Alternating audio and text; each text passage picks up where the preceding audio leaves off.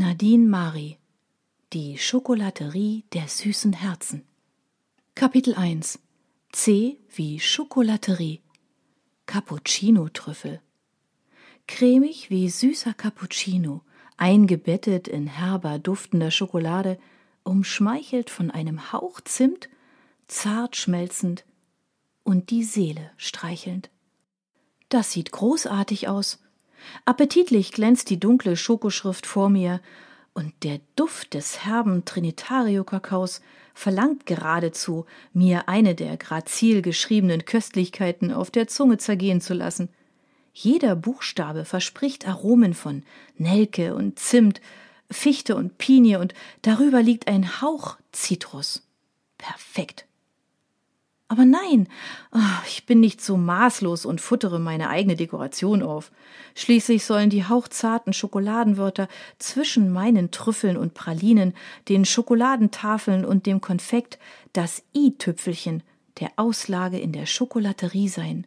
Nur langsam gehen mir die Sprachen aus. Davon muss es doch noch mehr geben. Platz hätte ich zur Genüge, vor allem in dem Regal gegenüber der Schokobar mit den Trinkschokoladen würden sich ein paar weitere Schokoschriften gut machen. Gibt es eigentlich in jeder Sprache das Wort Schokolade? Und wie viele Sprachen gibt es überhaupt? Google, bitte, wie viele Sprachen gibt es auf der Welt? Mein Handy erwacht in seiner porzellanenen Schokoladenhalterung zum Leben.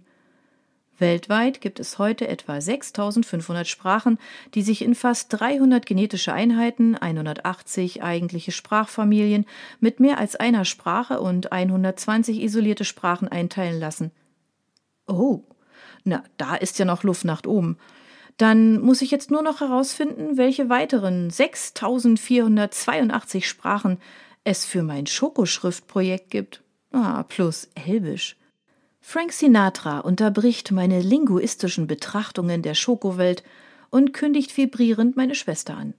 Dank der Freisprecheinrichtung muss ich nicht einmal die Hände von meiner geliebten Schokolade lassen. Hey, Schokofee! Ah, wie weit bis zu den Ellenbogen steckst du gerade in guter Schoki? Mays Stimme klingt abgehackt und wird von starkem Rauschen begleitet. Hey, Flugfee, wie hoch in den Wolken steckt gerade dein Kopf? Meine Schwester lacht ihr Tinkerbell-Lachen und ihr Charme rieselt wie Konfetti auf mich herab. Ich bin auf dem Heimweg von San Francisco, aber wir haben noch ein paar Stündchen vor uns. Ich brauche dringend das großartigste Sorry-Schoko-Rezept aus Gwennes altem Rezeptbuch. Ich halte inne und das Wort Chocolate schwebt auf halber Höhe eingeklemmt in der Pinzette in meiner Hand über den Moltobeerentrüffeln. Was hast du dem armen Ole denn diesmal zu beichten? Ich sage nur Cookinseln, haucht mir May so verführerisch ins Ohr, dass ich statt meiner entzückenden Schokolaterie glasklares, türkises Wasser vor mir sehe, das in sanften Wellen auf einen weißen Sandstrand trifft, während Palmen in einer Brise rascheln. Damit mir nicht die Schokolade durch meinen Inseltagtraum schmilzt, kehre ich zurück in den dunkelgrauen Berliner Novemberregen, nicht ohne wenigstens einmal kurz und mitleiderregend zu seufzen.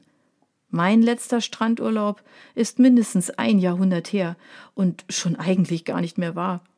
Und was genau haben die Cookinseln mit deinem Ehemann zu tun, dass du dich bei ihm entschuldigen musst? Es knackst und rauscht sehr ohrunfreundlich, und May ist kaum zu verstehen. Flug zu Cookinseln, Ole, Geburtstag, Piloten Clark und Brad, bye, muss mich kümmern. Zack, weg ist meine Schwester. Zurück irgendwo hoch oben in den Wolken zwischen hier und San Francisco, wo sie mit ihrer stets strahlenden Laune als Co-Pilotin die Passagiere auf dem langen Flug sicher durch die Lüfte navigiert. May ist einfach so.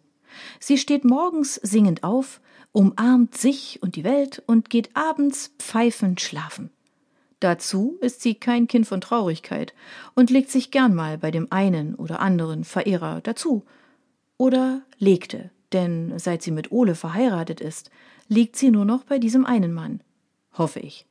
So ist das Grüppchen ihrer Verflossenen doch recht beachtlich, wobei sowohl Clark als auch Brad dazugehören. Da ist es wohl eher das kleinere Problem, dass sie offensichtlich ausgerechnet zu Oles Geburtstag unterwegs sein wird. Ach, May, manche Prioritäten solltest du wirklich lieber anders setzen. Da ich aber genau weiß, dass meine Gardinenpredigten bei ihr verpuffen wie Morgentau im Sonnenschein, mache ich lieber das, was ich am besten kann. Erstklassige Schokolade und in diesem Fall eine schokoladige Überraschung für Ole, die ihn vergessen lassen wird, dass May mit Superman und Mr. Universum auf die Cookinseln fliegt. An seinem Geburtstag. Vorsichtig platziere ich das wundervolle Schokolade vor die herbsüßen Moltobeerentrüffeln und greife nach einem der Blöcke mit Klebezetteln, die ich unter der Theke gestapelt habe. Ich notiere mir ein paar Stichworte zu Oles Sorry-Schokolade und skizziere sogleich eine mögliche Form dazu. Hm, ein Surfbrett wäre cool. Er liebt das Surfen. Ah, oder besser nicht. Das erinnert zu sehr an die Cookinseln. Ah, wie auch immer. Auf jeden Fall muss die Schokolade mindestens 85 Prozent Kakaoanteil haben. Ole wird das Glück daraus brauchen. Welche Sprache wird eigentlich auf den Cookinseln gesprochen? Cookisch? Ach, wohl kaum. Aber Schokolade gibt es dort bestimmt, wie auch immer sie heißen mag. Ehe ich meine allwissende Freundin Google befragen darf, ertönt das charakteristische Knacken einer vollkommenen, hochprozentigen, tiefdunklen Tafel Schokolade, wenn das erste verheißungsvolle Stück abgebrochen wird. Ich liebe die Türglocke meiner Schokofee.